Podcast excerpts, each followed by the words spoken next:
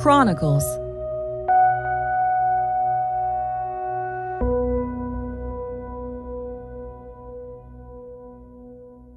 Almighty God, Father of our Lord Jesus Christ, grant, we pray, that we might be grounded and settled in your truth by the coming of your Holy Spirit into our hearts. What we do not know, reveal to us. What is lacking within us, make complete. That which we do know, confirm in us. And keep us blameless in your service, through Jesus Christ our Lord. Amen.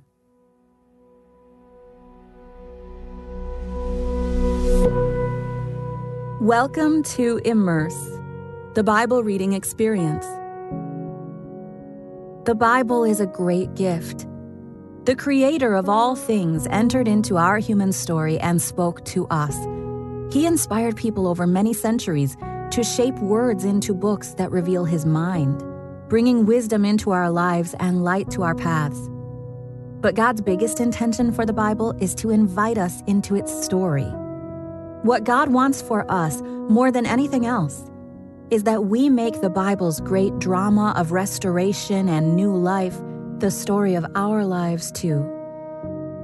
The appropriate way to receive a gift like this is to come to know the Bible deeply, to lose ourselves in it precisely so that we can find ourselves in it. In other words, we need to immerse ourselves in it, to read God's words at length and without distraction to read with deeper historical and literary perspective, and to read through the Bible with friends in a regular three year rhythm.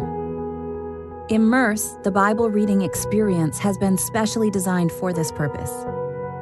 Immerse, the Reading Bible, presents each book of the Bible without the distractions of chapter and verse markers, subject headers, or footnotes, all later historical additions to the text.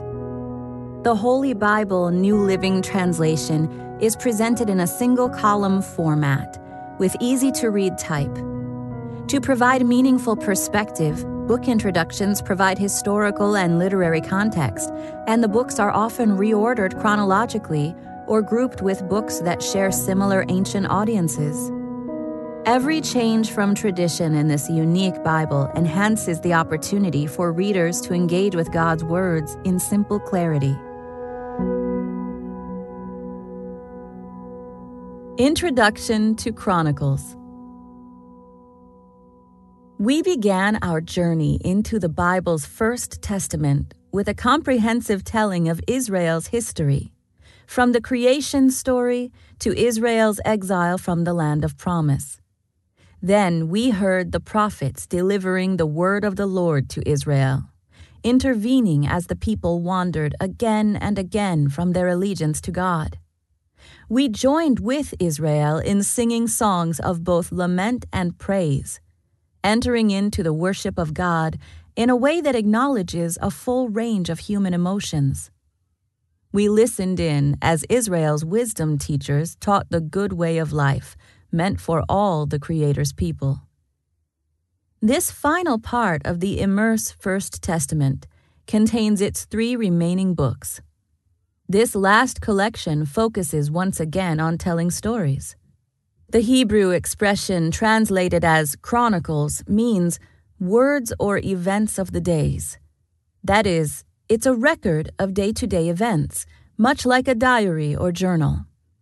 The stories in this volume are all chronicles that tell how the people of God lived out their faith after his covenants with Noah, Abraham, Moses, and David were established. First comes the book of Chronicles Ezra Nehemiah. This unique telling of Israel's history is presented in most Bibles as four separate books, although it was originally a unified work. Notice that the ending of 2nd Chronicles overlaps with the beginning of Ezra. This book of Chronicles Ezra Nehemiah emphasizes the importance of the true worship of God. The shorter books in this volume, Esther and Daniel, show God's people facing extreme challenges in foreign lands. Whether in their careful day to day observance of God's law, or in their willingness to suffer death through persecution, faithful and courageous men and women demonstrate an unfailing loyalty to God. All three works presented here were written after the Jewish people were conquered by foreign empires and scattered among the other nations. These books tell stories that carry on the grand story of God's covenants into later centuries.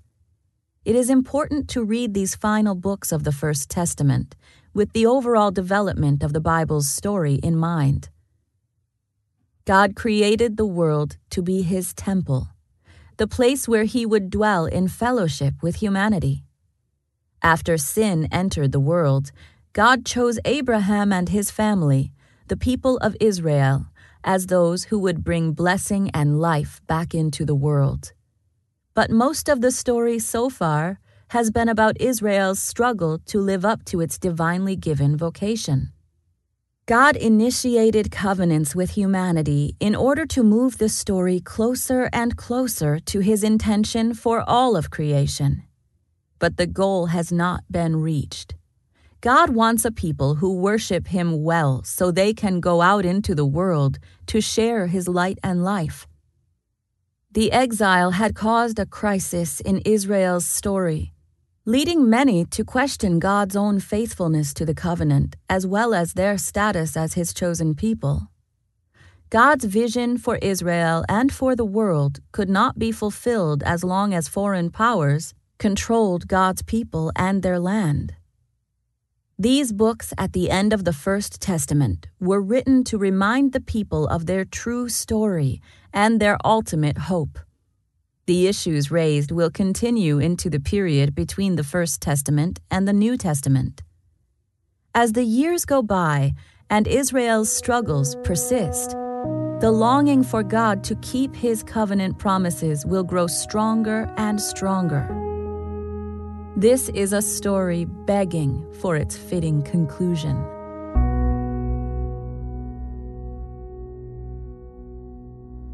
Immersed in Chronicles, Ezra, Nehemiah.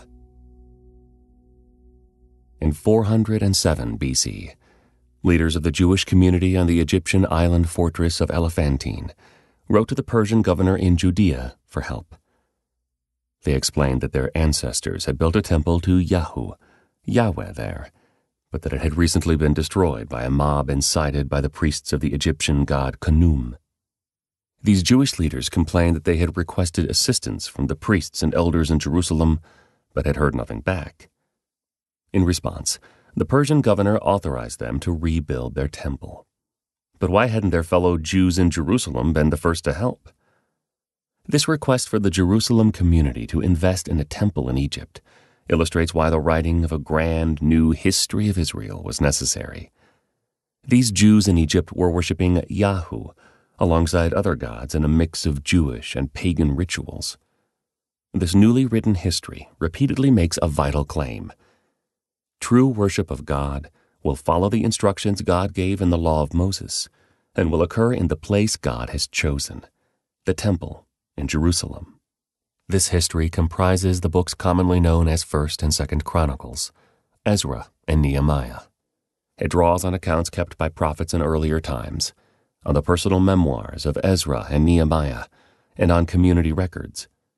These materials were brought together into one large work to address the particular challenges of this time. Israel's previously written history, from Genesis to Samuel, Kings, addressed the situation of Israel's exile and answered the question why did the exile happen?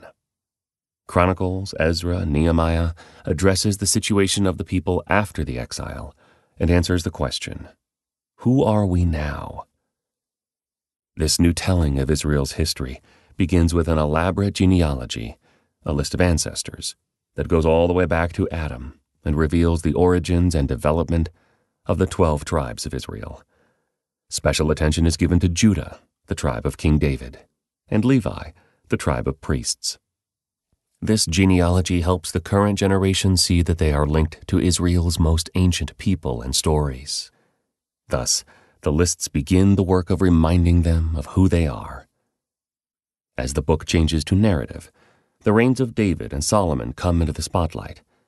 The story alternates three times between accounts of David's wars and long descriptions of arrangements he made for true worship in the temple. David is careful to ensure that God will be worshipped in the place and in the way that God himself has chosen.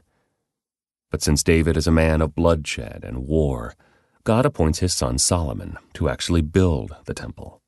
With its completion, the key sign of God's presence among his people is now in place. The reigns of later kings are described more briefly, with the exceptions of Hezekiah and Josiah, whose religious reforms restore the proper worship of the Lord after periods of idolatry. In contrast, most of the kings lead the people astray from God's ways. This unfaithfulness becomes chronic and widespread, and the people are ultimately punished with exile. The story continues with the memoirs of Ezra and Nehemiah, describing the people's return to Judea from exile. Following God's instructions and with his help, they rebuild Jerusalem's temple and walls. As the story reaches its conclusion, the returned exiles diligently restore their ancient worship and community practices. At a grand ceremony, the book of the law of Moses is read aloud to the entire community, leading first to weeping and confession, and then to celebration as the people understand and respond to God's words. The temple and the law lie at the heart of the true worship of God. The temple represents God's new world, and the law reveals the path for the community to become His renewed people. This community, as the covenant people, are to resume their special role in God's plan. So it's vital for them to know and obey God's instructions, to protect their faith from being diluted and distorted and to worship and honor God in His holy place.